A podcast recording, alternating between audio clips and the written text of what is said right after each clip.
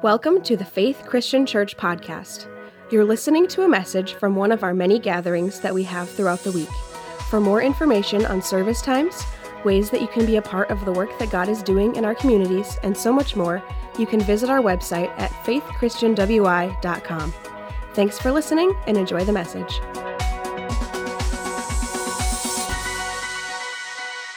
We are going to continue our subject that we begin on Sunday. Our series for this month and through the whole summer, our coverall series is going to be called Kings and Prophets. And we're going to be able to, by God's grace, I pray, we're going to be able to unfold some of the most wonderful stories that have ever been told, just for the story itself. But we have the privilege of unfolding and telling a story that is not just a story that's exciting and, and has all the elements of, of beautiful storytelling in it, but we're going to be unfolding stories that have spiritual truths that are going to be able to impact us for now and for eternity. And we're going to do that uh, in the month of June. We're going to talk about the beginnings. The beginnings of the rise of the monarchy of Israel, how that happened, and, and what God said, and what God did, and what the people did, what they did right, and some of the mistakes they made that we can learn from. And we're going to go through that. And then we're going to switch gears. And by the time we get to the end of the summer, you're going to hear fascinating stories about people like Elijah and King Josiah and, and infamous people like King Ahab and Jezebel and all those old stories. And we're going to try to bring them to life and ask that God would speak to us in this day through their stories.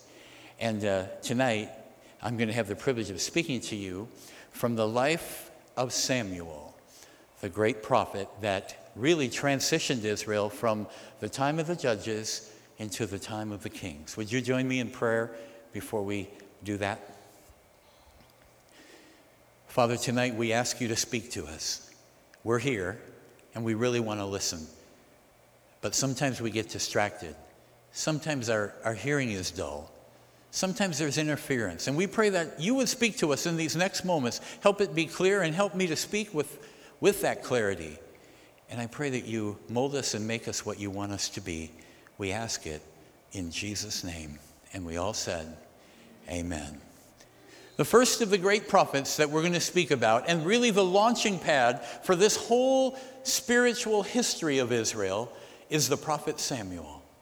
On Sunday, we learned the story of his mother's cry for a child and how God answered her prayer and also answered the cry of a whole nation to bring them into a place of spiritual enlightenment, which he did through the birth of Samuel. Samuel had a very interesting experience that I want to talk about tonight. As a boy, he was dedicated to God and brought into the temple. And as a boy, God spoke to him.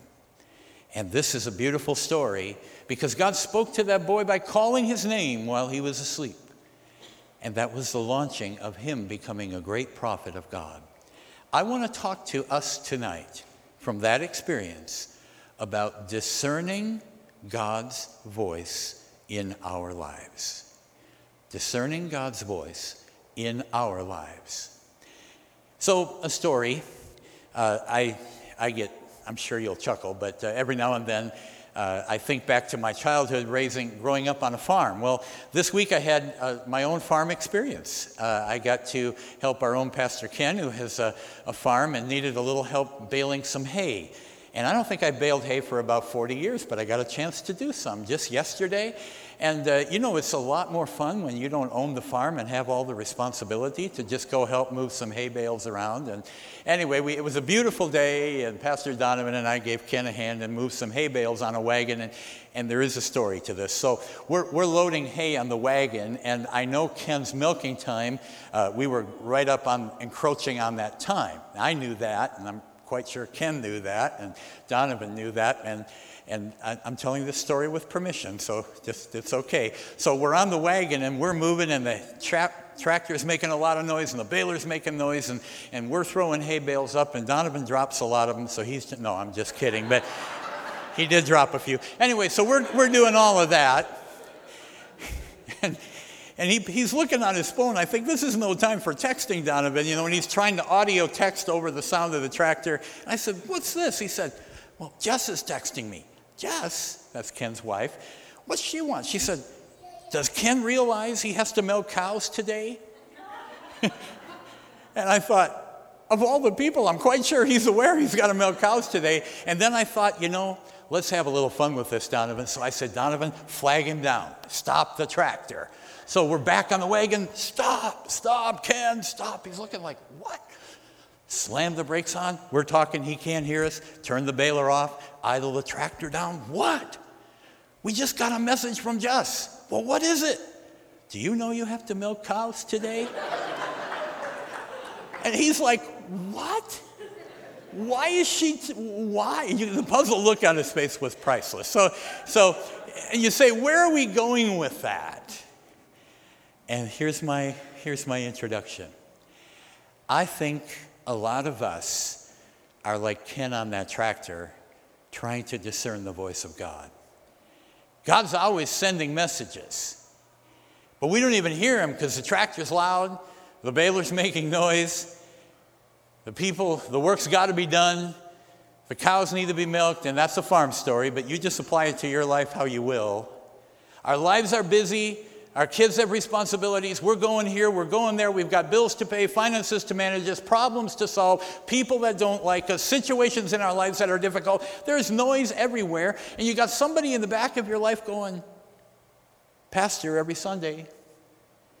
You're going, what? what what's, he, what's he want? What? What? Okay, I'm here. What are you saying? You need to read your Bible. What? Of course, I need to read my Bible. You have to stop me to tell me that? I think a lot of us find ourselves like Ken on that tractor. And I think God is sending us messages, and He's trying to speak to us. But we're, we're, we're at best puzzled. Let me just read a quick a little bit about Samuel so we can apply it before it gets too late here.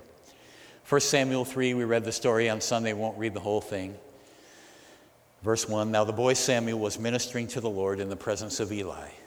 The word of the Lord was rare in those days. There was no frequent vision. God wasn't, what was God doing? Nothing. What was he saying? Nothing. At that time, Eli, whose eyesight had been, begun to grow dim so that he would not see, was lying down in his own place. The lamp of God had not yet gone out, and Samuel was lying down in the temple of the Lord where the ark of God was. Verse 4 Then the Lord called Samuel. And he said, Here I am. And he ran to Eli. Here I am, for you called me. But he said, I did not call you. Lie down again. So he went and lay down. The Lord called again, Samuel. And he arose and went to Eli and said, Here I am. You called me. But he said, I did not call my son. Lie down again. Samuel did not yet know the Lord, or the word of the Lord hadn't been revealed to him. And the Lord called Samuel the third time. I'm just going to stop the story there because it goes on and we did it on Sunday. Three times God called the boy Samuel by name. After Samuel responded, he gave Samuel his first message. I want to submit to you that there were two distinctly different experiences. The first experience was God calling Samuel and identifying him as his special servant selected to be his messenger. Samuel, Samuel, Samuel. Yes, Lord. Yes, Eli. He woke up, he heard the voice, but he didn't quite discern what was being said. Eli, do you want me? No, it's not Eli. It's God, Samuel. God wants to talk to you. Well, once he settled that and said, Lord, what is it you have for me? The first word he got was a pronouncement of judgment on the house of Eli, whom he was serving, which certainly was uncomfortable. Tonight, I want to talk to us about discerning God's voice in our lives. Some of the things that are obvious God loves people and wants to communicate with them. To assume, like some impressions that are given sometimes, even in church, that God saves us when we call out to Jesus. We say, Jesus, come into my heart. Jesus comes into my heart. We're saved. We're born again. Excellent. And people will say, well, that's, that's all you need now. You just wait to go to heaven. But imagine having a long distance relationship with somebody for 30, 40, 50, 60, or 70 years, and the only time you ever communicated them is one time. God wants to communicate with us. I don't think anyone would argue that. The, the question is how do we discern that communication without becoming a weirdo? You know, like, God, I'm waiting for you to tell me do I put my right shoe on first? Do I put my left shoe on? I've, I've heard all those things, so I'm, I understand. We need to understand that there are some rules of human communication, right? I mean, if your phone rings, you don't pick it up and go, idiot. I hope not. What, what are some of the rules? You greet somebody. Even if you know them well, I hope you said, hey, how's it going? Okay, well, if you're going to listen to God and communicate with God, do you think there might be some spiritual principles that would help us? That's what I want to talk about tonight. First thing that I want to talk about is what Samuel heard first hearing for God, from God for yourself. For the inspiration of God talking to your life. How does that work? I'm not talking about getting a word and God told me to tell you to buy my car. That, that's, not, that's not what I'm talking about talking about getting a word for yourself, your own life, your own direction. I would tell you that when it comes to getting a word for yourself, it's not unlike the text message Ken got on the tractor the other day. The truth is, God is sending words to us all the time. What we have to do is discern what He's saying and what it means to us right now. I mean, Ken got the message, and the puzzled look was like, What? And the truth is, we have an entire Bible full of his messages. But if we're honest, there are some moments where we read it and go, What? Come on, honest? Anybody? You, you do, yeah? You read it and go, What's that mean to me? We got Joshua and Kings and all these prophets and all these stories. What does that mean to me? So we do need to open this up a little bit.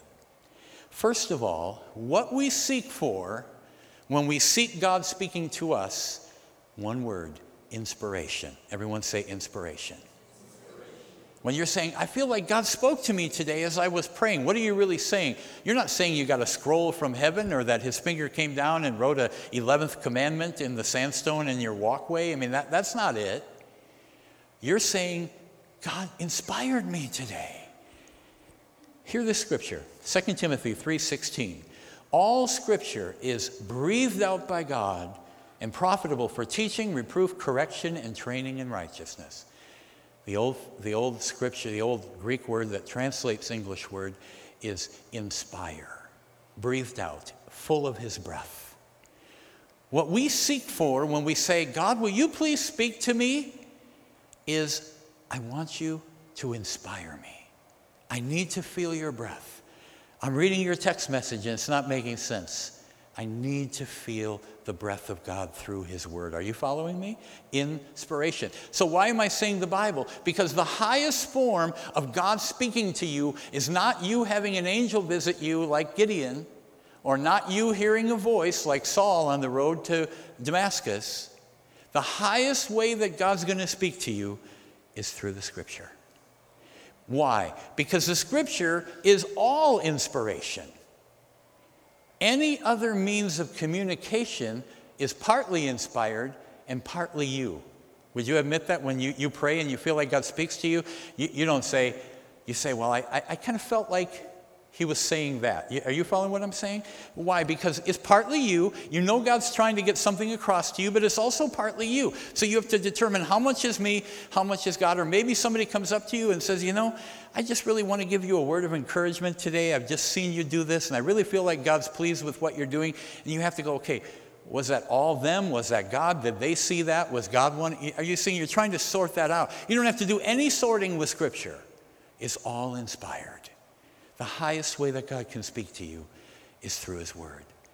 And so, the chances of you getting inspired raise high when you regularly read the Scripture. Okay? The scripture is the, the word for scripture is it is the word of God, the logos, the Greek word logos. It doesn't mean a word from God, it means the whole story of God, the whole message, all that he has to say is here in this book. There's another word translated word in the New Testament. It's the word rhema. Logos is the whole story. Rhema is when something from the story is verbally spoken to you. So, what, what we want to seek, we want to take the message in the text and allow it to become a voice we hear in our hearts. It's the most highest way that God's going to speak to you. Am I saying that He won't speak to you through inspired thoughts in your prayer life? Of course He does. Can He give you direction through other people and by your experiences? Certainly He does. But the highest way He's going to communicate is with the Scripture. With the Scripture. Personal revelation by the Holy Spirit is secondary. It's not primary, it's secondary. The Scripture is most important. So that's hearing from God for yourself. That was Samuel. Yes. What about hearing for God, from God for other people? The whole series that we're going through this summer, two words, kings and what? Prophets. What do prophets do? They hear from God for other people. So what do we do about that today? Is it possible that God could give you something to help inspire another person? Certainly that's possible. I would say that there is a, a, line of differentiation in the New Covenant and the New Testament that separates God using us today to speak to people from the, the weight of the Old Testament prophet. The, the Old Testament prophet, along with perhaps the priest and king, were the only people that ever heard from God. God would speak to them and give them his message for people. So if they wanted to hear from God, they had to call the prophet, the prophet had to come and speak. In the New Testament, all believers have the Holy Spirit in their hearts. All of us can potentially hear from God, but can God use a New Testament person to inspire somebody else with an inspired message? Certainly He can. Are you following me? You believe that He can use us, a word of encouragement. So, are there some rules for that that would be helpful?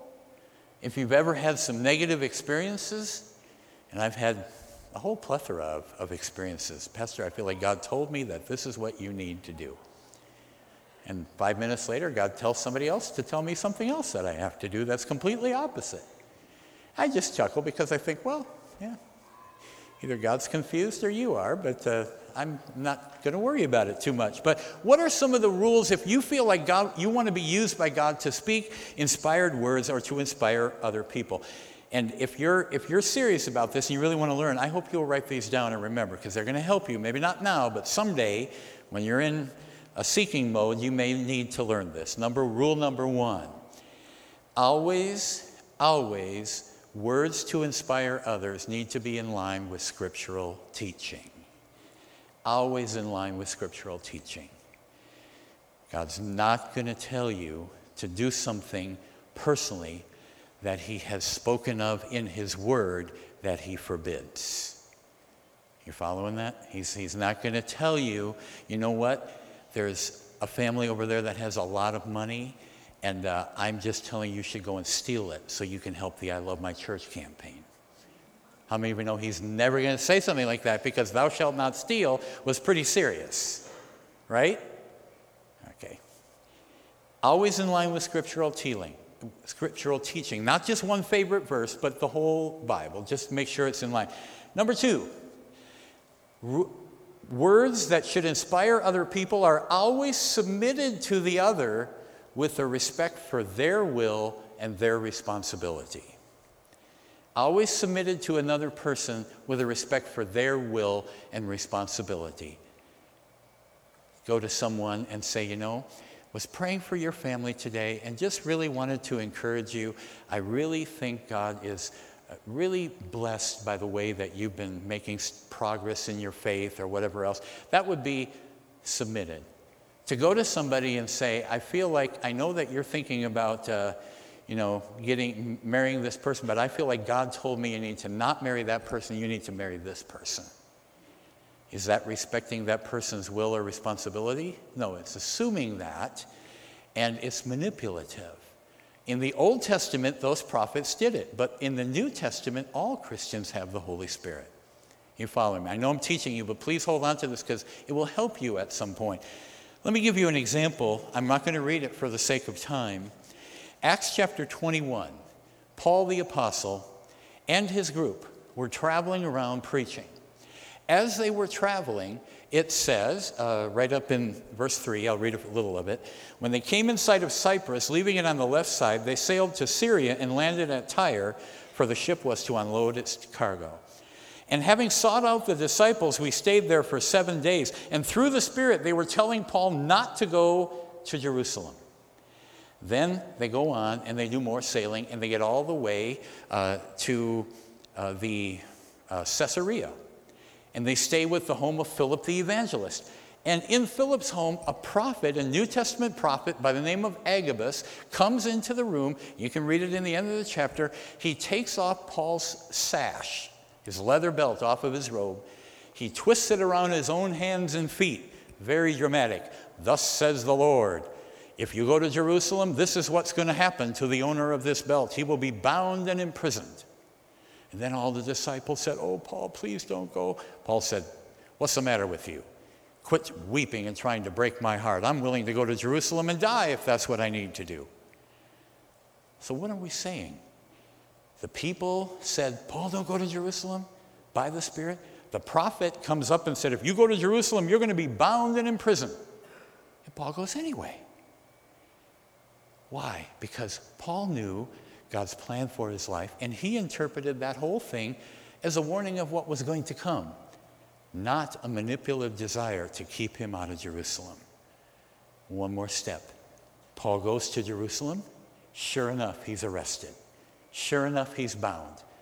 And he preaches. And then he's brought before the whole Sanhedrin and he testifies of Jesus to the whole group. And they want to crucify him or they want to get rid of him.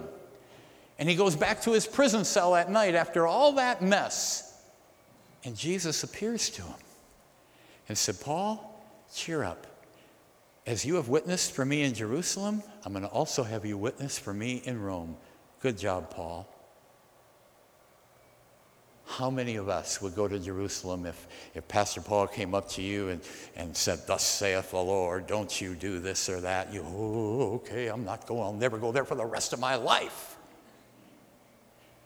What I'm saying is, people that are prophesying in the New Testament, even somebody like Agabus, respected the will and the authority of the other person's life. Prophecy is not for manipulating people, it's for inspiring people.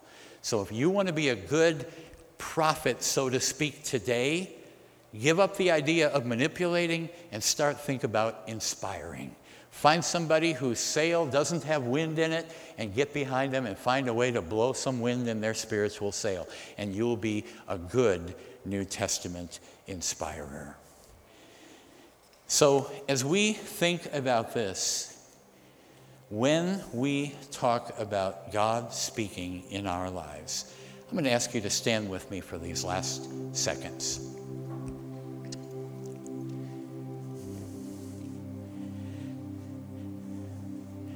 I understand some of the things we taught tonight may not seem to relate to everybody, but at some point, it may be really important that you understand them. Questions for you to consider tonight about discerning God's voice. Is God trying to get your attention? Maybe there's a phone buzzing in your pocket, but you're so busy you don't feel it. Or maybe it's so loud you don't hear it. And He's been calling and calling, and you're saying, God, where are you? Maybe He's got somebody in your life waving their hand. Hey, stop. There's a message for you. Are you willing to stop? Somebody said, God never talks to me. I'm quite sure He's trying. Are you willing to stop and listen? Jesus said, Seek and you will find. I find that interesting. You seek for someone who's lost or hiding. God is neither. We are both. True? We're the ones that get lost. And we're the ones that hide from God. And then we tell him, God, you're not talking to me. It's because we're hiding. The seeking is for us to stop our busy lives. Will you seek him? You want to hear God communicating inspiration in your life? Don't cram your Bible reading in in six seconds and zip speed read it and zip on your day and forget you've ever even looked at the Bible. Seek. And don't view the voice of God as entertainment. If you really do feel God's telling you to do something, it's probably because He really wants you to do it. Not just tell other people, hey, God spoke to me today. What did He tell you to do? He told me I got to be nicer. How about if you did it? Would you bow your heads with me tonight? Jesus, we think of this little boy Samuel hearing you calling his name. And then we think of you walking around the shore of Galilee, calling your disciples out by name Matthew, Simon. From now on, you're going to be Peter. Judas, come, follow me. And he's speaking to us today, too. He's trying to bring us inspiration. A lot of us are on a spiritual lake with a boat and a sail, and there's no wind blowing. He's trying to inspire us forward. Lord, we pray that you help us to receive it and grow in it by your grace. In Jesus' name. Tonight, two things. Number one, before the most important, as we were worshiping tonight, I just had a real sense in my heart that there were some people here that really needed a touch of physical healing. And I really feel like Jesus is here to do that for some people tonight. He always is, but just felt a special move in my heart for that. I talked to Paul, our service pastor, and my wife, and they're they're willing to come forward at the altar and they're going to pray for anybody, especially if you have if you're sick, you've got a physical need. Uh, it'd be a good night to come and say, let, let me get anointed with oil and prayed for. I hope you'll do that. And now, the most important, with your heads bowed, if you're here tonight and you want to say, you know what? I need Jesus in my life. I need to know that my life has been touched by Him. I need to know that I'm forgiven of all the wrong things I've done. I need to know that I can have a new beginning and I don't have to just relive my past failures. And tonight's my night to say, yes, I believe Jesus is the Son of God and I want Him to be my Savior. If that describes you, would you like to raise your hand tonight and let us pray with you and say, Yes, I want Jesus? Would you do it if it's you tonight? Just put your hand in the air for your sake and God's, and we'll pray with you right where you are.